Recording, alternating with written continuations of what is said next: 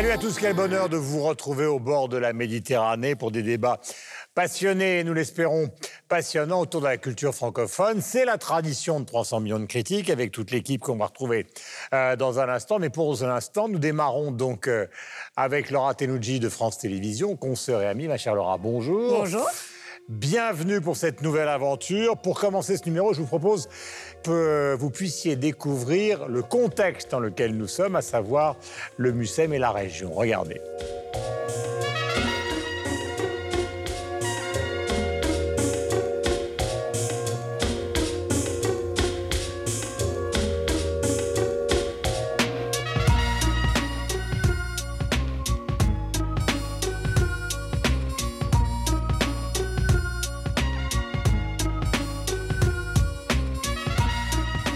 Quasiment un an, euh, le tourisme est à l'arrêt, mais en même temps, c'est des périodes qui nous ont permis de réfléchir et de savoir ce que les clients euh, recherchaient, et notamment des produits euh, effectivement innovants, artistiques, qui peuvent être un peu disruptifs. Et ça, effectivement, Marseille va proposer des tas de nouvelles, des tas de nouvelles attractions pour, pour les touristes. Vous allez voir, ça va être formidable.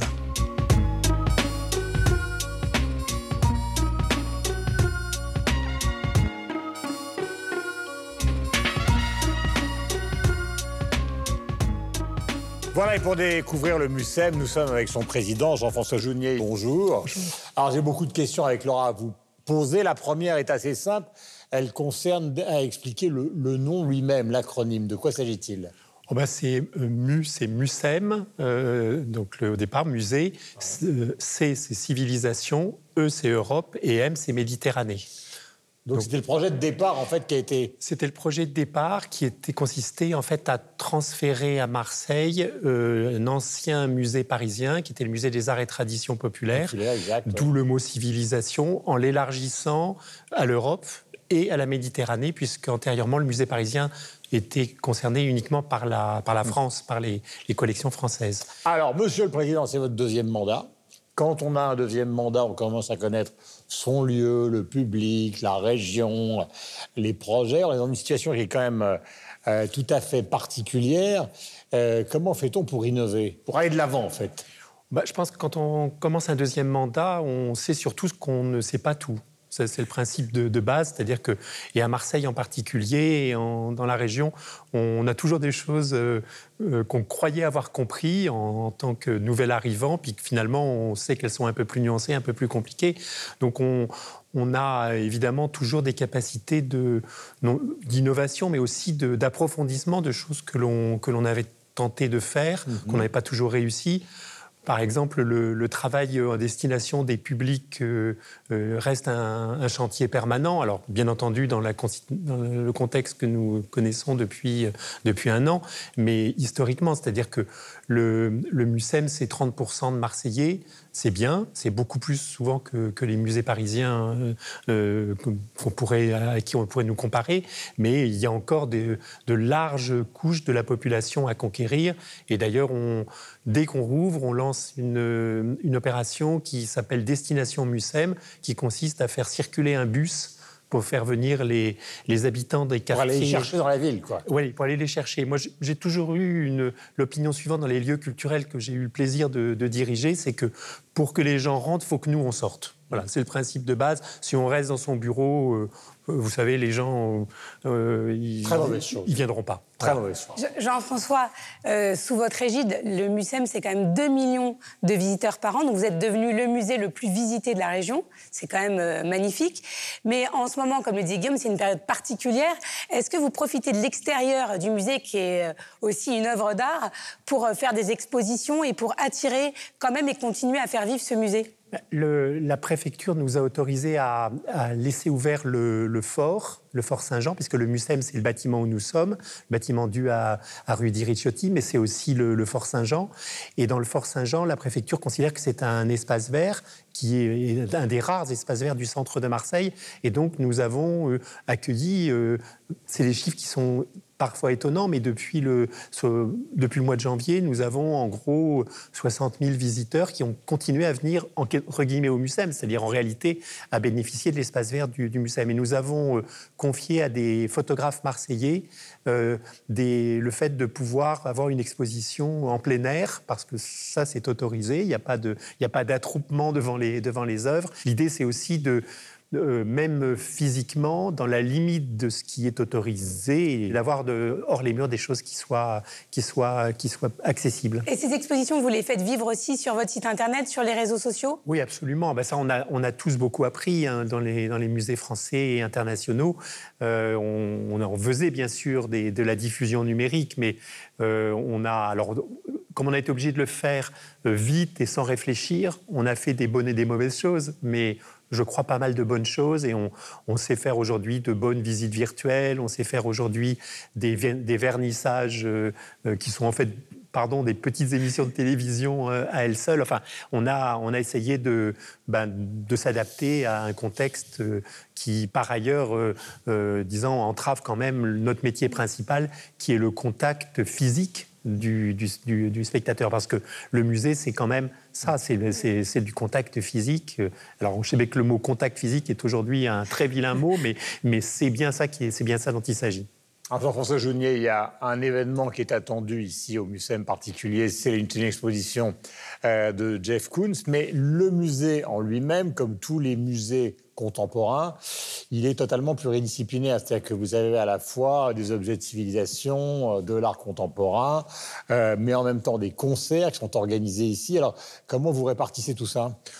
Eh bien, l'idée, c'est d'avoir effectivement un champ assez large. Le, point commun, c'est ce, notre mission, c'est-à-dire euh, l'euro-méditerranée, si je puis dire, ou l'Europe et la Méditerranée, pour pour pas parler en, termes de jargon. Mais c'est aussi l'art populaire. Le, musée est fondé et d'ailleurs le travail qu'on fait avec Jeff Koons, auquel il a participé fort heureusement euh, en présence ici avant le confinement, puisqu'il a pu venir deux fois ici fin 2019 et début 2020, avant que les voyages commencés deviennent impossibles, euh, de relier euh, son travail à, ce qui est une des sources d'inspiration, une des sources parfois d'appropriation, de, j'allais dire, qui est celle de, de, l'art populaire. Bah on est toujours un petit peu nerveux parce qu'évidemment, on ne sait toujours pas quand ça va rouvrir. Donc pour une équipe, c'est extrêmement compliqué. Laura oui, justement, vous disiez, il y a plein d'expositions qui sont congelées, mais si vous deviez en choisir une et qu'on pouvait réouvrir, là, euh, ça serait laquelle? Ah bah, on aimerait bien toutes les réouvrir, mais euh, et le plus vite possible. Non, nous, nous avons euh, une exposition que nous, d'ailleurs, nous prolongerons en espérant qu'elle qu'elle puisse rouvrir. Une exposition qui s'appelle Déflagration, qui est sur un thème qui n'est pas un thème euh, extrêmement drôle, et c'est même un thème un peu tragique, qui est les dessins d'enfants dans les zones de conflit. Et ça, c'est quelque chose qui nous a demandé beaucoup de travail. à la, commissaire Zéran Girardot, qui a travaillé depuis des années avec les ONG, avec, le, avec, les, avec les, Nations Unies sur les, et le Comité des Nations Unies sur les réfugiés. Et donc, elle, a, elle attend, euh, elle attend euh, de pouvoir euh, être réouverte. Nous avions espéré également, euh, parce que c'est un des travaux que nous menons régulièrement, avoir une relation avec le, milieu scolaire, parce que c'est très intéressant de montrer aussi dans le milieu scolaire que d'autres enfants vivent des vies qui ne sont pas euh, celles qu'ils, devraient vivre et sont confrontés à des choses absolument euh, inimaginables. Et bien sûr, cette, cette partie-là est aujourd'hui beaucoup plus difficile et, ne, pourra pas avoir lieu. Mais nous espérons l'ouvrir au public. Parce qu'il y, a aussi l'exposition de Jeff Koons je sais que là, on est en pleine installation. voilà, alors elle, sera prête euh, dès la réouverture. Je ne peux pas donner des chiffres euh, et des dates plus précises, mais elle sera, elle sera prête et, les, premières œuvres euh, sont en train d'arriver. Donc nous, nous, la montrons comme nous devons le faire. Nous publierons le catalogue comme nous devons le faire. Il y a, il y a dans cette. Certains diront c'est de l'obstination. Non, c'est notre métier. Et donc les équipes du MUSEM font leur métier. Elles sont présentes quand ils doivent elles doivent être présentes, elles sont en télétravail quand elles, quand elles peuvent l'être, mais mmh. elles, sont, elles sont mobilisées, elles continueront à être mobilisées. Notre défi, on a dit ça à Madame Bachelot, c'est de dire nous, euh, on s'engage à réouvrir. Vous savez, c'est un peu comme dans les, comme dans les magasins d'électroménager, il y a un contrat de confiance. Et donc, on s'engage à réouvrir le lendemain où on a le droit de le faire. Voilà. On peut pas être... Merci, en tout cas, de nous avoir accueillis et de nous accueillir euh, ici chez vous. Avec Laurent, nous allons retrouver évidemment toute l'équipe de 300 millions de critiques juste après le sommaire que voici. Merci. Yasmina Reza, dramaturge et écrivaine, a sorti un nouveau roman, Serge, qui nous fournit l'occasion de parler d'elle aujourd'hui.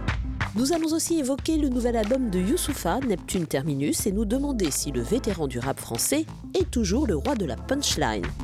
L'art prend l'air par la force des choses. Dans toutes les villes du monde touchées par la pandémie, les parcours artistiques se multiplient. L'équipe fait un point sur cette tendance.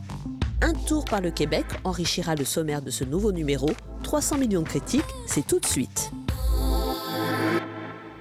Voilà pour la partie. Donc, après ce sommaire débat de l'émission, nous sommes avec Yves Bigot de TV5 Monde, mon cher Yves. Bonjour. Bonjour Guillaume. Vous nous retrouvez donc avec Laura, Michel Serruti de la RTS. Guillaume. Et donc Sylvestre de Fontaine de la RTBF. Et nous allons commencer par la littérature avec un livre dont on parle beaucoup. Il s'agit de Serge, de Yasmina Reza. Il faut savoir que Yasmina Reza est évidemment d'abord et avant tout une dramaturge, mais qu'elle a écrit d'un certain nombre de romans, dont l'un d'ailleurs qui a obtenu euh, le prix Renaudot. Alors, de quoi s'agit-il? Laura Oui, finalement, c'est une chronique familiale assez aigre-douce et aussi un regard décalé sur le devoir de mémoire. Comme vous l'avez dit, le nom du livre, c'est Serge. Et Serge, c'est l'aîné de la famille Popper. Donc il y a Serge, il y a Nana, qui est la fille cadette, et au milieu, il y a Jean, qui a à peu près la mauvaise place, pourra-t-on dire, et qui est le narrateur de ce livre. Donc ils sont tous les trois les fils euh, d'une maman euh, ils sont au chevet de leur mère à qui on vient de déposer et de livrer un lit médicalisé qui, hélas, va précipiter le décès de la maman. La famille Popper étant une famille juive d'origine hongroise non pratiquante, c'est important de le préciser. Et toute une partie du livre, en tout cas la partie centrale, va se dérouler à Auschwitz avec une visite de cette fratrie qui s'entend plus ou moins bien et un regard voilà, très décalé mmh. euh, sur euh, ce devoir de mémoire. Mais ça ça touche, je pense, et on va le voir euh, avec mes camarades, toutes les familles. On se retrouve forcément dans les scènes de ce livre. Alors, euh, nous allons parler de Serge et nous allons parler de l'ensemble de la carrière de Yasmina Reza, parce que Yasmina Reza est quand même un auteur, une auteure, une autrice, dirons-nous maintenant, qui est joué dans le monde entier, c'est-à-dire Berliner Theater, Royal Shakespeare Company. Enfin, c'est la seule, elle est maintenant rejointe par Zeller, mais c'est la seule qui soit jouée dans le monde entier mhm. sur les plus grandes scènes. Parce qu'il y a beaucoup d'auteurs qui sont joués sur les plus grandes scènes du monde entier. Oui, effectivement, elle est beaucoup plus connue, comme vous le disiez, pour sa carrière au théâtre et ses écrits et pièces de théâtre qu'elle ne l'est véritablement pour ses romans. Encore qu'avec Babylone, il y a quelques années, c'était en 2016, elle avait eu le Renaudot, vous le disiez également pour ça. Donc elle a quand même une reconnaissance euh, réelle de la part des professionnels pour, euh, pour ses qualités d'écriture. Et puis surtout, on va dire, moi, ce qui lie les deux carrières, je trouve à la fois la partie théâtrale et puis la partie euh, littéraire, c'est c'est un peu ce qu'expliquait Laurent tout à l'heure, c'est-à-dire que tout ça est traversé quand même fondamentalement par une sorte de, discussion, de recherche sur l'identité. C'est un petit peu un, thème qu'on retrouve dans, mm. dans, dans, tous ces écrits. C'était déjà le cas dans Babylone aussi, c'est évidemment le cas dans ce, dans ce livre-ci, et c'est toujours parce que les protagonistes se retrouvent soudain confrontés, on va dire, à des vicissitudes ou des, ou des drames ou des vraies, de vraies difficultés dans la vie, qu'à ce moment-là, les, questionnements euh, apparaissent. Et, ce livre aussi, Serge, je trouve qu'il est particulièrement euh, réussi, intelligent, dans la mesure où, alors évidemment, c'est une famille juive, mais la quête de l'identité, les questions qu'elle pose, ça va au-delà de ça. C'est-à-dire qu'on se pose la question, à travers les protagonistes, finalement, de quelle est notre place dans la famille? Est-ce qu'on a choisi notre famille? Comment est-ce qu'on vit finalement la famille? C'est subi, c'est choisi, c'est voulu, pas voulu? Comment est-ce qu'on vit sa propre identité culturelle ou religieuse, c'est-à-dire ben, le côté juif, avec le devoir de mémoire? Comment est-ce que le... C'est aussi drôle. Hein. C'est drôle. Alors, là, là, vous, vous rapprochez du Collège de France, alors il y a quand même un côté Woody Allen. Hein. Alors, ah c'est écrit... Non mais, non, mais c'est ça que je veux dire. C'est-à-dire qu'il y a un côté... Je trouve que c'est un livre qui a, un double niveau de lecture. Et c'est ce qui fait la force souvent de Yasmina Reda. C'est-à-dire que les dialogues sont prépondérants. C'est souvent des dialogues comme dans la vraie vie, où il n'y a pas toujours un suivi exact, où on répond exactement à la question qui est posée. C'est-à-dire que ça digresse un peu, mais c'est savoureux. Mm. Mais au-delà de cette apparente légèreté, je trouve mm-hmm. qu'il y a un, véritable fond qui fait l'intérêt de ce livre-là, mais de son œuvre en général, mm-hmm. Parce qu'il y a cette quête-là. Et, plus précisément, il y a vraiment cette recherche de savoir. Finalement, c'est un peu l'inné la qui, quoi. C'est est-ce qu'on est qu'on réussit à être libre? au Collège de France. Non, mais c'est vrai. non, mais, est-ce qu'on réussit à être libre? C'est ça pour hmm. moi la question de ce livre. C'est est-ce qu'on réussit à être libre, libre de son hmm. passé identitaire, libre de la culture qu'on a reçue, libre de la famille dans laquelle on est. Et elle joue avec ces codes-là, et, hmm. et je trouve que c'est fait avec beaucoup d'intelligence. Sylvestre. Mais au-delà de la quête d'identité qu'effectivement on peut retrouver dans toute son œuvre, il y a une cohérence aussi à deux niveaux, à mon sens. C'est le côté dramaturgique, c'est qu'en définitive, tout est prétexte à devenir une pièce, même quand elle écrit un roman, parce ah qu'on voit euh, clairement euh, la manière dont ça pourrait être joué. Même dans le livre sur Sarkozy, ça, pour, ça aurait pu devenir une, une pièce, parce qu'elle a écrit effectivement un, livre euh, autour de, Nicolas la Sarkozy. Campagne de Sarkozy. Sur la campagne de Nicolas Sarkozy, exactement. Et puis, il y a le côté absurde. C'est genre voyage en absurdie avec elle. Et on retrouve ça dans ses pièces, on retrouve ça dans ses livres, dans Carnage, Les Dieux du Carnage, il y a aussi cet aspect-là. Et dernière chose qui traverse l'œuvre de, Yasmina Reza, c'est Serge enfin Serge ou assimilé. C'est-à-dire qu'un Serge, il, est, il y en a d'ailleurs un dans Art qui est euh, le, dermatologue euh, qui, vient, qui vient montrer son, son acquisition, son tableau. Là, enfin, mm. voilà. Et donc il y a toujours ce côté un peu François Pignon. Mm. Euh, le François Pignon qu'on retrouve dans les films, ben là c'est son Serge qui ne mm. porte pas toujours le même nom ou qui porte parfois le même nom. Et c'est toujours ce boulet. quoi. Il y a toujours un boulet en disant la morale de l'histoire, vous, avez toujours un boulet à côté de vous ou, dans votre famille. Un boulet qui vous fait de l'ombre en l'occurrence. C'est ça en l'occurrence. Parce que le boulet qui fait à, Jean, au narrateur. C'est le boulet XXL. Mais on, parle de situations absurdes, mais c'est des situations très réelles. C'est-à-dire qu'on a tous vécu ça et on n'est pas loin de la réalité. et c'est vrai que ce voyage à Auschwitz, en plus, ils le font au printemps. Donc euh, euh, c'est fleuri, ils croisent des jeunes filles en short et il y a un côté totalement décalé, même par rapport au moment où ils effectuent la visite. Et c'est intéressant de se poser la question comment chaque personnage ressent la visite. C'est-à-dire qu'il y en a une qui est en quête parce que ses grands-parents ont disparu euh, dans l'écho d'Auschwitz-Birkenau. Euh, et quand on dit à Serge, mais tu as quand même tes origines qui sont ici, Serge n'est pas du tout touché par ça. C'est-à-dire qu'il se balade à Auschwitz comme il se baladerait à Disneyland. C'est vraiment, ce qu'on ressent. Et vous avez l'air très inspiré par ce livre. Alors, je viens de prendre une décision. Il va relire Serge. Je ne lirai plus jamais un roman sans avoir préalablement pris l'avis de Michel et de Sylvestre, car je relirai aujourd'hui Serge avec un tout autre regard. Parce que, alors, d'abord, Yasmina Reza a tout fait pour me séduire, car il est question dans Serge des Who, des Clash, de Dr. Feelgood, de la pochette de Deep Purple in Rock, de Lara Fabian, et même de l'album Bleu Pétrole de Bachung, ainsi que de sa reprise des mots bleus de Christophe. Donc tout a été fait pour me séduire et me convaincre.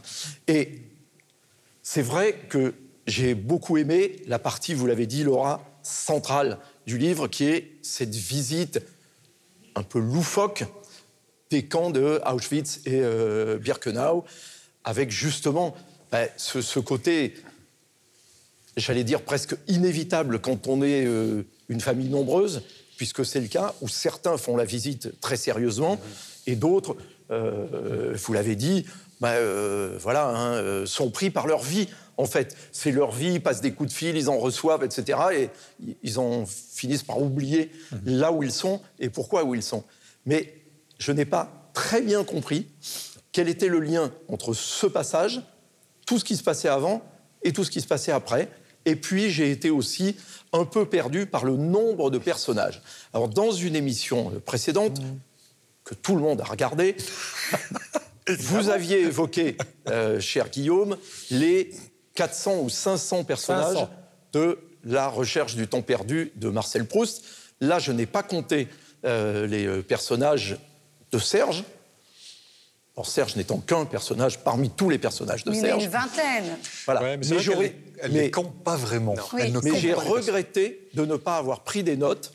Parce que si j'avais dès le début pris des notes pour savoir qui est qui, qui fait quoi, etc., j'aurais sans doute mieux pu suivre le fil de ce roman, dont je comprends bien évidemment que la grande qualité, c'est l'absurde, c'est euh, la critique sociale de la famille et en particulier d'une famille juive, hein, avec euh, euh, tout, tout, ce que ça euh, comporte de, hmm. de, relations très fortes hein, hmm. euh, entre les individus.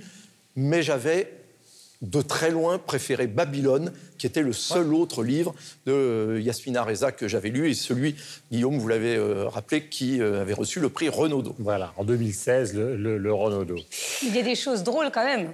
Je ne sais pas si vous avez noté la phrase, parce qu'au-delà d'effectivement ce côté peut-être un peu moins construit puisque effectivement il y a cette scène centrale. Il y a plein de petites anecdotes et de réflexions assez justes. Et il y en a une qui m'a marquée.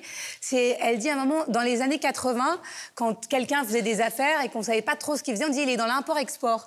Et aujourd'hui, on dit eh ben, il est, euh, il est, il est consultant. Et c'est tellement juste.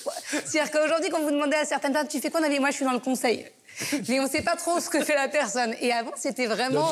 il y a plein de réflexions comme ça qui font rire. Pour traduire, euh, Laura, effectivement, les gens qui vous disent je suis consultant ou j'ai monté une boîte de conseil, ça veut dire qu'en fait, ils sont au chômage, ils se sont fait virer de leur job et ils espèrent que quelqu'un va les appeler pour les engager et faire un vrai métier. Hmm. Et dans le droit fil de ce que dit Laura aussi, il y a des choses très justes sur le. Parce qu'il y en a un qui est très, très, comment peut-on dire, lâche avec Valentina, avec sa maîtresse, puisqu'elle découvre la Valentina. C'est ça. Il y a une autre, voilà, Et en fait, il y a toute une discrétion assez drôle sur l'utilisation des mots du mensonge par les hommes, qui n'est pas exactement la même par les femmes. Et ça, elle le fait extraordinairement bien. C'est hyper juste. Et c'est toujours à travers des...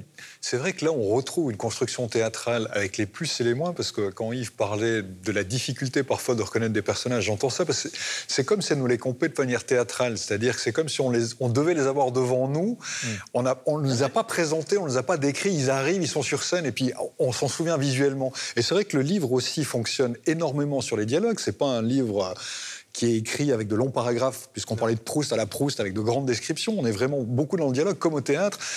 Et, euh, mais, en même temps, c'est ça que je trouve très fort chez elle, c'est-à-dire que quand bien même on est souvent dans le dialogue et pas dans la description prise de tête, mm. elle arrive quand même à mettre en place une structure narrative et puis à développer des propos qui dépassent simplement un, pur échange, un pur dialogue comme ça qui paraîtrait euh, léger.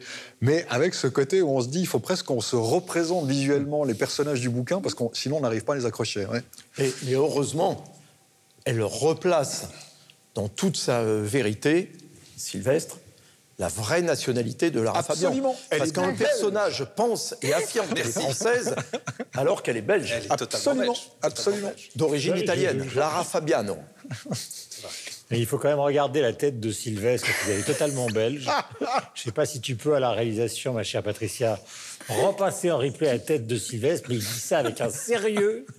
Ça rigole pas du oh, tout. Mais dites donc, on n'est pas nombreux, il faut quand même qu'on ait deux, trois gloires nationales, non? Mais là, j'ai rien dit. Moi. Ah, le problème bah, de Sylvestre, c'est que lui rentre en Belgique après. Ah bah oui. Donc on l'attend. voilà, le livre, euh, il est publié chez Flammarion, il s'appelle Serge, il est signé. Donc Yasmina Reza. Deuxième sujet qui ne nous éloigne pas tellement de l'écriture, même s'il s'agit de musique. Je rappelle que nous sommes installés à Marseille, au MUSEM. Musée donc euh, magnifique à quelques centaines du mètre euh, du Vieux-Port, où on attend pour sa réouverture, euh, notamment une grande exposition de Jeff Koons qui sera visible jusqu'en octobre, à partir du moment où ça reprendra. Nous allons parler du nouvel album donc, de Youssoufa qui s'appelle Neptune Terminus, juste après avoir écouté donc Solar Pleur. Voici cet extrait.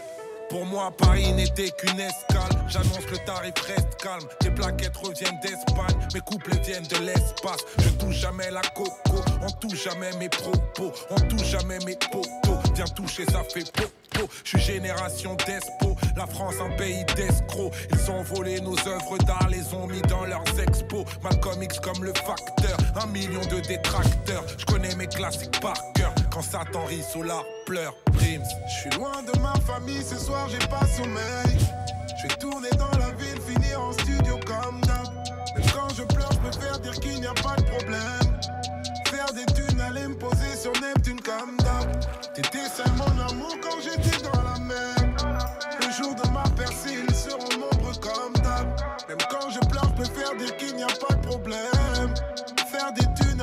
sur Neptune comme d'hab. Alors Yves, commençons par présenter Youssoufa? Ça fait des années qu'il est sur la scène du rap. Euh, il dit plus en France. Il a beaucoup bougé, hein, euh, en province, à Paris, en banlieue, etc., etc. Tourné avec tout le monde. Euh, le peu que je sache, parce que vous êtes beaucoup plus spécialiste que moi, c'est qu'il a fait beaucoup de premières parties de grandes stars du rap américain, 50 Cent, Eminem, etc., etc. Plus euh, des albums de groupe, plus des albums solo. Voilà. Alors effectivement, il a beaucoup euh, bourlingué. Euh, Youssoufa Makibi, de son euh, vrai nom, puisqu'il est quinois à l'origine, donc congolais, et qu'il est surtout le fils du grand taboulet Rochereau, crooner congolais superstar qui avait été le, chanteur de l'African Jazz du euh, Grand Calais, Joseph Kabasele.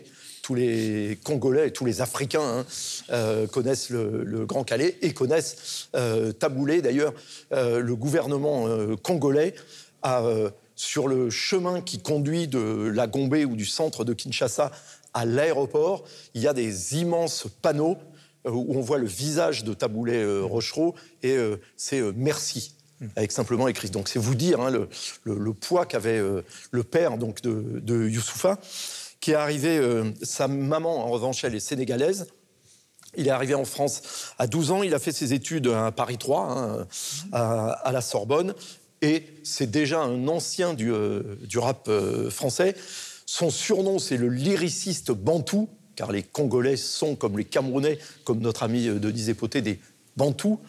Et euh, Youssoufa, euh, d'une certaine façon, il incarne, et alors peut-être plus que jamais sur ce dernier album, euh, Neptune Terminus, son sixième album solo, on va dire un rappeur un peu littéraire et qui donc doit être déjà un peu dépassé puisqu'il plaît à des gens comme moi. C'est-à-dire que c'est le nouveau MC Solar, c'est-à-dire il est le visage du rap pour les gens en fait qui n'aiment pas vraiment euh, Et qui réfléchissent Le rap qui n'aime pas le rap, mais qui n'aime pas le rap tel qu'il évolue actuellement. Voilà, alors que lui, son rap est très mélodique, euh, parfois autotuné, hein, comme il se doit euh, pour. Mais euh, légèrement, Légèrement. ça va, Hein ça va, c'est léger. Oui, mais enfin. Puis il n'y a pas de gros mots, il n'y a pas d'insultes, il n'y a pas de violence, ça fait du bien. Non, c'est un auteur. Voilà. Voilà, le lyriciste euh, bantou. Il a eu la meilleure note à l'oral de français de l'Académie de Versailles. Ouais, c'est, euh, Oui, ben, c'est-à-dire, ça n'est pas Monsieur Booba. Voilà, c'est- très différent. Il y a beaucoup de featuring hein, euh, sur, euh, sur euh, son album, notamment Dinos, dont on a déjà parlé euh, il y a quelque temps dans cette, euh, dans cette émission. Gaël Faye, qui fait des featuring avec tout le monde en ce moment, hein, qui est très, très demandé. Et donc, voilà, si vous me demandez mon avis, moi, je trouve que c'est un très bon disque, mais donc ça veut dire qu'il est totalement dépassé dans le monde du rap. Sylvestre, vous qui connaissez bien, On sent quand même, euh, j'allais dire pour utiliser euh, un mot un peu, un peu savant, euh, le syncrétisme qu'il peut y avoir dans la manière dont il, dont il l'écrit. C'est-à-dire que, euh, effectivement. Non, mais ça, c'était parce qu'il y avait un gage. hein. Vous- il, il devait le placer dans Non, c'était hein. crocodile que je vais dire. Euh, le- Il donc, ne s'est pas encore fait bouffer par les crocodiles du rap. Donc il écrit, il y a des allitérations, il y a vraiment de, il y a une recherche. Alors effectivement, il y a une recherche. euh, il y a d'abord les punchlines, les fameuses punchlines. Il y en a, il y en a ici y en aussi. a, il y en a, un peu partout. Donc on sent vraiment que- qu'il y a par cette exemple, à un moment, il dit euh, il nous méprise. Pense évidemment euh, à nous, les Blancs. Ils nous méprisent, mais ils n'arriveront jamais à nous maîtriser. C'est ça. Et Donc il y a vraiment tout, tout ce côté sur, la, sur le fond, c'est la soft, forme. C'est- hyper c'est soft. juste, mais c'est soft. Mais il dit, les, il dit les choses. Et donc il y a ce côté-là. Il y a le côté euh, aussi euh, anaphore, donc le fameux. Je pense toujours à moi, président de la République, le fameux. euh, Ouais, voilà. Et il y en a un. C'était François- le rappeur François le Hollande. rappeur François Hollande. Et ici il y en a un.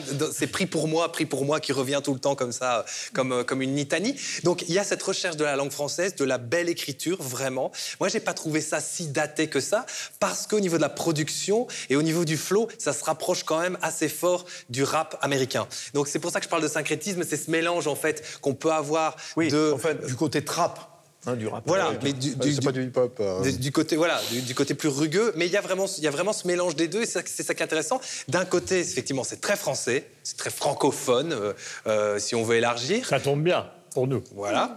Et c'est aussi euh, très américain. Euh, ça se rapproche parfois, à mon sens, de ce que peuvent faire les rappeurs canadiens, les rappeurs québécois. C'est-à-dire qu'ils sont empreints euh, de, de double culture. Lui, on sent qu'il a tourné avec des Américains. On sent qu'il a ce flow-là, qu'il a été euh, mis en, en- en présence de, ces artistes-là. Et c'est pour ça que moi, je trouve ça bien, malgré le fait que j'aime aussi des choses beaucoup plus hardcore et des choses beaucoup plus dures, comme Dinos, dont on a parlé. C'est intéressant qu'il travaille avec lui. Enfin, on dit c'est le, nouveau MC le nouveau, nouvel MC Solar, c'est intéressant, mais euh, euh, qu'il travaille avec Dinos, ça montre aussi qu'il est capable d'aller vers des choses plus dures, d'aller vers des approches du rap qui sont quand même plus... Ouais, euh, mais, ça, c'est juste pour nous faire comprendre que tu es Alors, plus jeune que nous. non, non, non, non, non, non, non, oui, oui, oui, oui, oui, oui, oui. Simplement, j'ai oublié euh, un élément euh, important, car vous aviez évoqué au départ le fait que c'était un grand bourlingueur. J'ai omis de dire que désormais, il habite à Abidjan, À Abidjan, dans le quartier de Cocody, qui est un peu le quartier chic euh, d'Abidjan, au-dessus de la lagune. Alors Laura, déjà, avant de passer juste à la musique ou de revenir à la musique avec euh, Michel, qu'est-ce que disent les réseaux sociaux le concernant Non, mais il est quand même très doué sur les réseaux sociaux. Et même si Yves voit en lui un rappeur euh, d'une autre génération aujourd'hui, il a les codes des rappeurs. Il sait très bien euh, scénariser la sortie de son album. Il est énormément suivi. Et il est énormément apprécié aussi euh, pour ses qualités de rappeur soft par rapport à ce qu'il écrit, par rapport au message qu'il fait passer. D'ailleurs, tout le monde, ça fait du bien d'entendre un rap qui n'est ni violent, qui n'est ni insultant, où il n'y a pas, même dans ses clips, euh, il n'y a pas de femmes à poil, ce qui est rare pour, euh, pour les rappeurs qui euh, aiment montrer des, des jeunes femmes dénudées. Donc les messages sont positifs et je n'ai pas vu de critiques sur lui. Alors il y, en a, il y en a sûrement, mais je trouve qu'il fait l'unanimité. Et moi, au départ, je, je suis allée tout de suite voir mon fils qui écoute du rap. Je lui ai dit, tu connais Youssoufa? Et là, je rejoins Yves, il me dit, non, je ne le connais pas. J'ai dit, j'ai dit, écoute, ça serait bien que tu l'écoutes parce que celui-là, il dit des choses intéressantes. Et, et c'est vrai que même si je suis pas fan de rap, j'ai beaucoup aimé cet album. Je trouve que euh, et on l'écoute plusieurs fois euh, avec plaisir parce qu'on découvre à chaque fois euh, les subtilités de, de son écriture. Moi, j'ai beaucoup aimé dans Gospel quand il dit que la France prie pour moi, plus je la quitte et plus je l'aime. Voilà, c'est des choses qui font du bien et donc il est, il est vraiment apprécié. Puis il y a des formes de chansons d'amour, mais version rap. Il y en a une qui est assez jolie, qui s'appelle Bagarré, où justement il explique au début, bah, on est en pleine bagarre dans un couple, il y a toujours un moment où il faut se remettre ensemble. Enfin, c'est pas une apologie justement. Euh, des histoires faciles, des séparations. hein. Enfin, c'est très anti-discours du, rap classique. Michel, est-ce que sur le plan musical, ça a été euh, abordé par Sylvestre? Vous trouvez quelque chose de particulier dans son travail?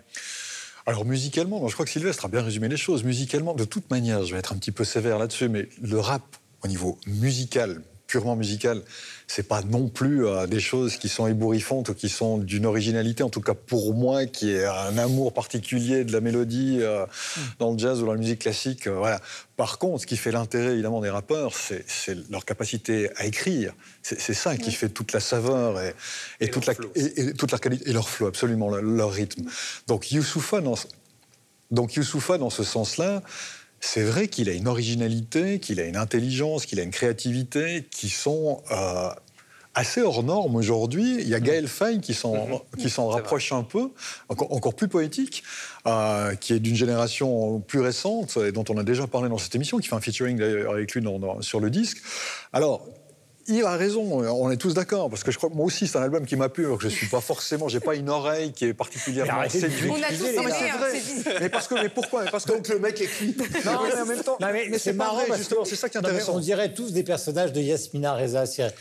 Tous on a l'impression d'une bande de mecs, pardonne-moi Laura, Mais je vous en prie. d'une bande de mecs qui, Non, sont, qui sont en exil par rapport à leur jeunesse. Non, mais c'est pas ça. Je suis désolé les gars, j'ai plus 20 ans, excusez-moi, que- mais parce pardonnez-moi. qu'il représente aussi autre chose, certainement. Mais en même temps, là où il est, il est, il est en même temps, il est peut-être en train de plaire aux vieux et peut-être moins des plus jeunes, je sais pas, mais il est dans une.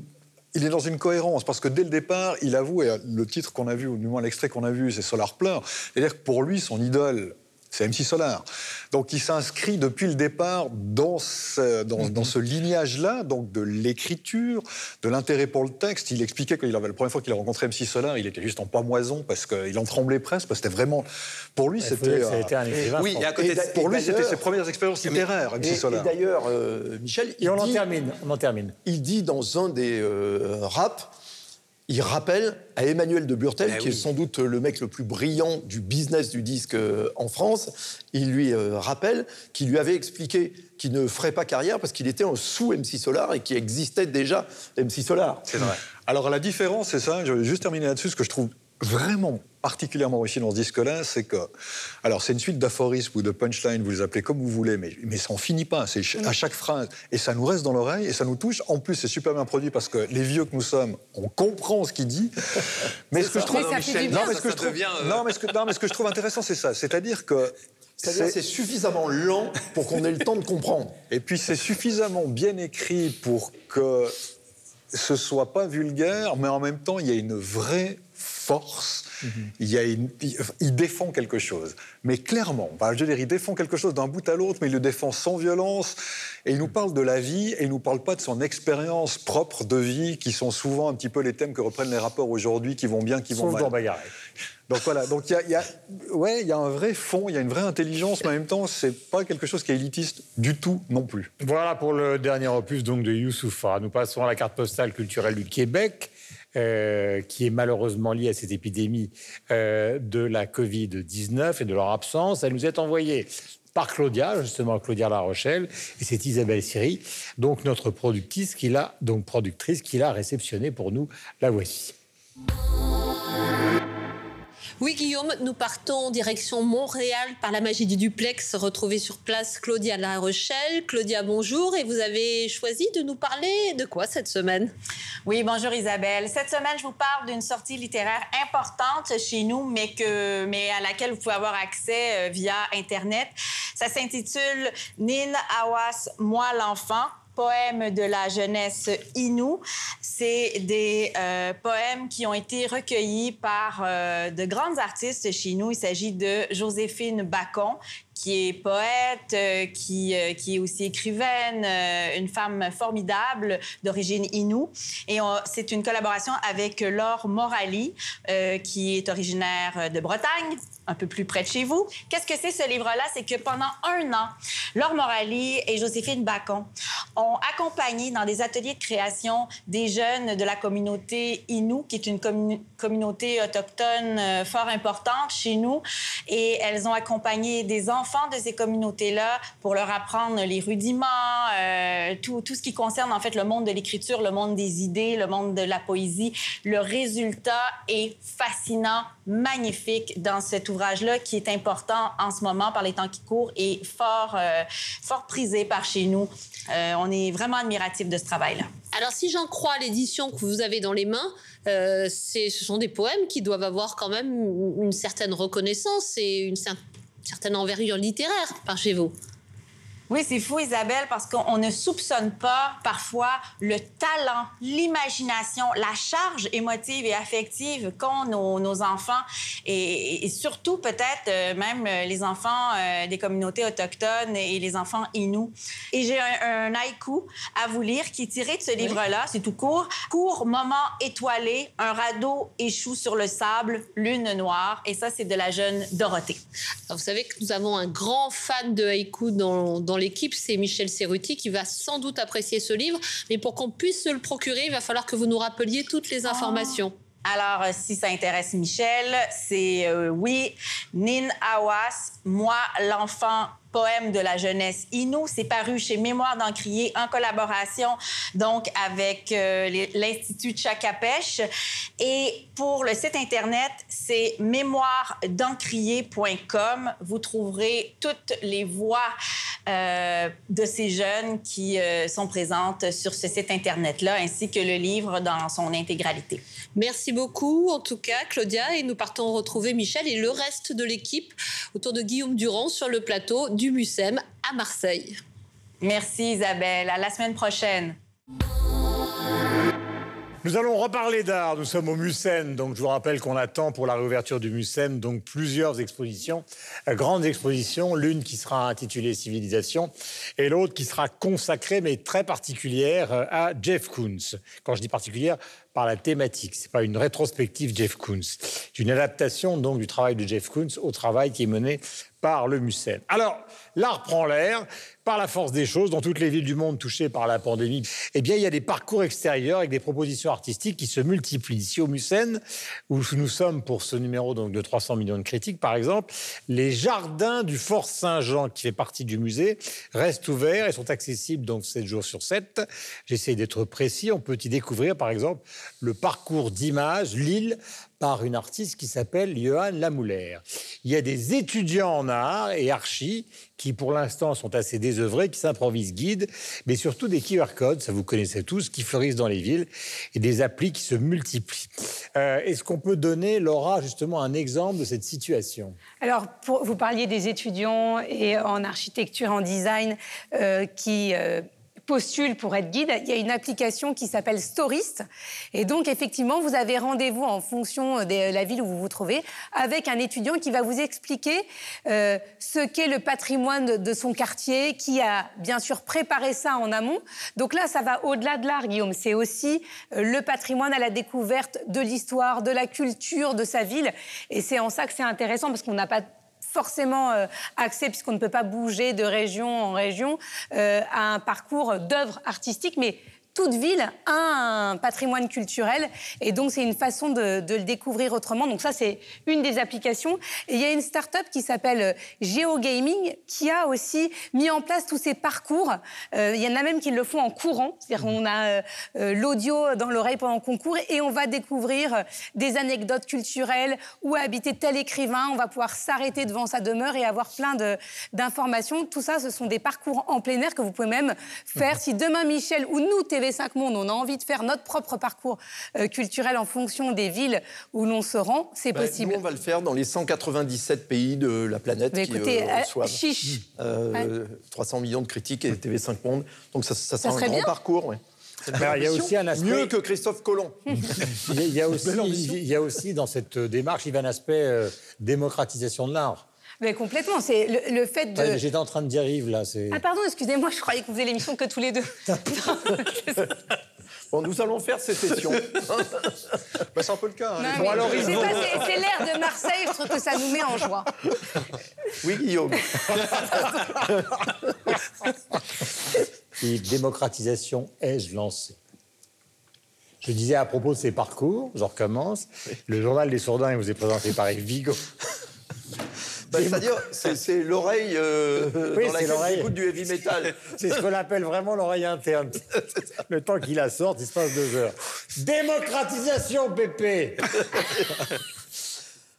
Euh, La démocratisation de l'art, c'est euh, notamment, c'était le mouvement Fluxus hein, euh, des années 60 qui regroupait aussi bien Ben Que Yoko le, Ono. le niçois, Yoko Ono et Jean-Jacques Lebel. Alors Jean-Jacques Lebel, c'est à la fois une icône, mais une, écoute- une icône underground euh, des années 60 euh, en France. hein. Euh, c'est lui qui avait lancé les premiers happenings hein, à, à Venise dès euh, 1960, qui avait écrit la théorie du, du happening, qui en a produit un nombre absolument incalculable. On était dans le, le délire complet, mais dans l'art qui était effectivement dehors, dans la rue, parce que c'est le principe, euh, en tous les cas, pour euh, ce que j'en comprends, euh, bah, du happening, c'est ce que faisaient les provos euh, à Amsterdam aussi, hein, ou euh, que faisaient, ou les diggers euh, à San Francisco, qui par ailleurs hein, sont les inspirateurs des Restos du Cœur de Coluche, hein, puisque tous les jours, à 17h, dans euh, le Panhandle, ils euh, distribuaient de la nourriture gratuite à, à- à tous ceux qui, qui voulaient, mais ils créaient des happenings voilà, dans la rue en permanence, qui étaient donc, euh, ça allait de- d'espèces d'installations euh, sauvages euh, à, euh, à Jeff Koons euh, au musée. La Ils chute est- la ont chute parce que- non, mais-. Ah, mais il faut reconnaître que nos deux camarades, là, ils ont attendu très sagement parce que le Collège de France s'est transformé. C'est-à-dire que tout à l'heure, le Collège de France était à gauche. Et puis nous, nous ironisions.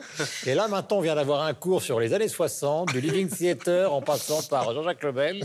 Et vous avez les deux ozos là qui sont là qui disent Bon, est-ce que je vais pouvoir en caser une en Non, non, mais surtout, quand on ne comprend pas une question, ben, on raconte Oui. une histoire et ça donne le sentiment qu'on a tout à fait compris la question, C'est ça. alors que ça n'est pas du tout le cas. en fait, parce- Pourriez-vous la répéter? Démocratisation, j'avais. Eh, je dis. Non, c'est parce que mon problème, c'est que d'habitude, je fais des questions qui durent 5 heures. Et donc là, j'en ai posé une course, c'est incompréhensible. Bon, allons-y.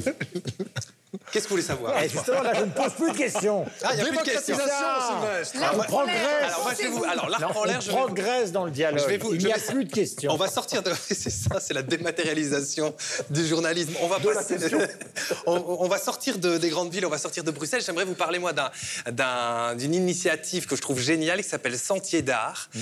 Euh, Sentier d'Art en Condro-Famenne. Alors, pour que vous compreniez bien le- que la, la zone Ouais. c'est le euh, sud-est de Bruxelles. Donc, c'est entre Namur et Bastogne. Voilà. Après les précisions géographiques de- du sud de la France par Yves, les précisions Et donc, géographiques. c'est 141 km. Donc, c'est 12 parcours, 141 km Oui. en tout dans les bois. Et c'est un parcours de land art. Le land art, c'est utiliser euh, les pierres, euh, les cailloux, les ruisseaux. Enfin, voilà, il y a eu tout un courant, notamment aux États-Unis euh, et notamment Long. en Californie. où- voilà. Voilà, exactement. Et donc, euh, ce parcours reprend sur 141 km, donc une quarantaine d'œuvres qui changent, qui, qui, qui meurent parfois, parce que le land art aussi a vocation à disparaître. Et donc, c'est vraiment excessivement intéressant, c'est gratuit. Et en période de confinement, évidemment, c'est génial, parce qu'on peut aller euh, euh, avec tous les moyens de locomotion possibles, tant qu'ils ne sont pas motorisés. Donc, euh, C'est plus fatigant. ah ben c'est plus fatigant. À pied, euh, à vélo, euh, à dos d'âne. Trottinette dans les bois, c'est plus compliqué. À dos de chameau avec une basse. mais donc c'est vraiment excessivement intéressant. Et tout ça pour vous dire que ça participe à un mouvement qui est, qui est très présent en Belgique, ce sont les parcours. On n'a pas découvert ça depuis le confinement, c'est qu'il y a eu- beaucoup j'ai de eu très parcours. peur. À- à Bruxelles. Il y a une émission de la RTBF très- d'ailleurs euh, qui se fait à vélo. Tout à fait, le beau vélo de Ravel, donc qui, qui roule sur les Oh, anciens le tracés de chemin de vélo de fer. C'est joli, Ouais, ça. ouais, et, et donc qui emprunte les anciens tracés de chemin de fer en Belgique. Donc c'est une vraie tradition. Et en ce moment, à Bruxelles, il y a toute une campagne d'affichage où il est marqué sortez d'Instagram, sortez de vos réseaux sociaux et allez vous promener à Bruxelles où on a des parcours. On Bravo. peut par exemple avoir vrai. un parcours sur le crime Bravo. et donc on voit les endroits où il y a eu des crimes à Bruxelles. C'est très belge. Euh, C'est on un a très très long parcours. surtout à Bruxelles. On a un parcours euh, sur le brutalisme à Bruxelles. Ah bah oui. Euh, donc on a vraiment des parcours et ce sont des choses qui sont communément admises par les Belges. C'est cool, ça. Où on a des visites guidées dans la ville qui Mais sont. donc, vous avez euh, quand même besoin de votre smartphone. Non, non, non, non, smartphone, vous- c'est avec de vrais guides. Ah, c'est avec des vrais guides. c'est autorisé guides. en ce moment Voilà, avec de vrais guides, bah, c'est en extérieur, donc euh, qui vous font, euh, qui vous font Avec un découvrir. masque à euh, 1m50, voilà. c'est bon C'est bon. Donc on a une vraie tradition, donc c'est pas nouveau. Donc on n'a pas inventé un truc avec le Covid. Michel. est-ce que ça répondait à votre question Ah bah, comme Mais il y vous avait parlez- pas- comme il y avait pas de ça, ça- question. ça- ça y répond- Je trouve répondait que d'autant c'est- plus que cette plutôt fois-ci, pas mal répondu. Il n'y avait pas de question.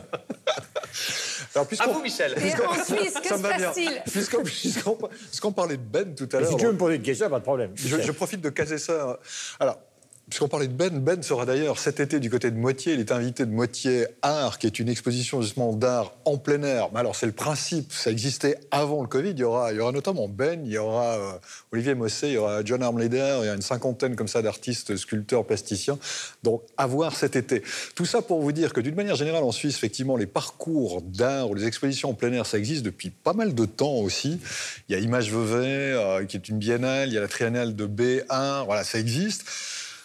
Les musées en Suisse ayant rouvert déjà au début du mois de mars, il n'y a pas forcément eu un glissement vers des expositions en extérieur qui était une nécessité. Il y a eu une sorte de revalorisation dans les villes avec la volonté de mettre en avant le patrimoine public qui y est déjà présent. Alors on a mis au goût du jour des parcours à Zurich, à Genève, à, Fribourg notamment, parce qu'il y a énormément d'art qui est, qui est placé dans l'espace public. Donc on a mis en place des parcours pour ça. Il y a eu quelques expositions euh, ponctuelles, notamment de- de- d'élèves photographes de l'ECAL qui ont fait une expo cet hiver qui s'appelait Être autrement, alors qui était liée au confinement, euh, dans le sujet qui était lié au confinement, dans la manière d'exposer. Mais il n'y a pas à ma connaissance aujourd'hui, euh, vraiment euh, un- des, des choses qui ont été mises en place euh, extraordinaires pour pallier le, le- le- le manque de, de, de surface d'exposition, sachant qu'on les a rouvertes relativement tôt en Suisse. Ouais. Avez bien de la vous, chance. vous avez vraiment répondu à la question. Ah, voilà, Guillaume. je, je- je- je- mais comme ça, on pas attendez. une. Répondre à une question qui n'a jamais été posée, c'est tout un art. Ouais, mais depuis toutes ces années, on se Surtout connaît. pour un type qui a des problèmes d'oreille interne. Trouver ça- c'est pas moi. c'est- The Brain. C'est The Chief. Alors, il est temps de vous recommander, de nous recommander, de recommander vos comptes à suivre sur les réseaux sociaux, ma chère Laura. Alors moi, c'est justement euh, pour euh, redécouvrir le patrimoine, un compte Instagram euh, qui s'appelle Illustration-Patrimoine et c'est une architecte qui est à l'origine de ce compte et qui croque plein d'éléments du patrimoine, pas uniquement à Paris, dans toutes les villes de France. C'est une manière voilà, de découvrir le patrimoine autrement. Yves, Allez, l'OM. Ça a le mérite d'être clair. Bah, ils ont forcément un site, des comptes, euh, etc. Mais vous n'êtes vous êtes pas plutôt pour Monaco, vous, historiquement? Alors, Moi, je dis ça comme ça. Hein. voilà. Mais tous les clubs de la côte, l'AS Monaco, l'OGC Nice, l'Olympique de Marseille, l'Union sportive de Saint-Tropez. Bien rattrapé. Quelque chose pour vos oreilles, même quand vous avez un problème d'oreille interne. C'est euh, Charles, c'est la nouvelle sensation belge. Elle a gagné The Voice en 2019, The Voice Belgique. Elle sort euh, un mini-album qui s'appelle Falling While Rising. Et je vous propose Elle tombe en se levant. Voilà, exactement. Et, Wow. et je trouve que ça pourrait être une bonne idée de générique de fin, son morceau He Knows. Je dis ça comme ça. Euh, Michel. Pour euh, garder un œil un petit peu sur justement ce qui se passe au niveau artistique en Suisse, je vous conseille le compte Instagram d'une excellente revue d'art suisse qui est Art Passion, Passion au pluriel mais art au singulier. Euh, voilà, le compte est super bien desservi, il y a souvent euh, les expos, photos et autres. Et puis, ben, c'est une sorte de mini-agenda aussi, Art Passion. C'est maintenant le moment historique de la question de fin, inspirée par notre bien-aimée productrice Isabelle Siri. Si vous deviez décerner le trophée du meilleur film francophone de tous les temps, qui serait pour vous le vainqueur? Laura. J'hésitais entre Les Enfants du Paradis et La Grande Vadrouille. Très différent. Deux films très différents, mais comme en ce moment on a besoin de rire, je vais garder La Grande Vadrouille. Yves. Denis Arcan, le déclin de l'Empire Ah ouais. américain et Magnifique. les invasions barbares. Magnifique Déjà, l'Empire américain, qui est, faut le dire, un film entièrement axé sur la sexualité. Oui, sur, euh, en tous les cas, sur- oui, sur euh, euh, la sexualité Ouais, et ses conséquences telles que conjuguées au Canada dans les années 70. Mais très drôle, évidemment. Ah, Très, très drôle. Eh bien, je vais euh, vous donner le nom d'un film qui est peut-être pas le meilleur film français du monde, mais qui pour moi est un film important et un peu méconnu. C'est Mes meilleurs copains. Dedans, on les voit. Donc il y a Bakri, Daroussin, euh, De Jean-Marie euh, Poiret. Jean- Paré. Et, et donc, on les sont en fait euh, une bande de copains qui vont dans, un, dans, dans, dans la maison de campagne euh, d'un des protagonistes et qui repassent, retracent leur vie. Et c'est un, peu, c'est un peu de la même veine du déclin de l'Empire américain aussi, qui se base sur le même ressort. Euh, on les voit faire du living theater, euh, justement, comme, comme on a parlé aujourd'hui. Euh, on les voit euh, habillés en hippie. euh, Et euh, c'est un film absolument euh, savoureux. Ça s'appelle Mes meilleurs copains et qui, pour moi, c'est un, c'est un chef-d'œuvre méconnu du cinéma bon français. A un petit côté The Big Chiron. Juste, il y a longtemps. ouais. Michel Cerruti. Yellen de Souleymane Cissé, qui est un film splendide. Alors c'est un autre rythme, mais qui est un film absolument magnifique. On en profite Alors, vous- pour saluer Souleymane Cissé. Souleymane Cissé et lui adresser nos euh, condoléances, puisqu'il a, euh, il y a quelques semaines, perdu son épouse.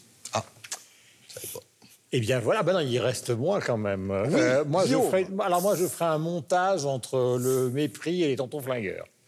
Ça va être très dur à faire, mais ça se passera. Non mais c'est très simple. Notez bien que dans le mépris, ça flingue. Ça flingue. Ouais, exactement. je sais pas. hein. Euh, bien, on va se dire au revoir, hein, les enfants. Mes petits camarades, je vous embrasse, parce que nous n'avons pas le droit de nous embrasser, donc je vous embrasse de loin. Et donc, nous allons nous quitter. Nous sommes au Musen, nous sommes à Marseille, nous sommes au bord de la Méditerranée. Il va y avoir une magnifique exposition consacrée à la civilisation. Elle s'appellera Civilisation. Et donc, une exposition attendue de Jeff Koons, adaptée à la politique du musée. Donc, mystère. Ciao et à bientôt.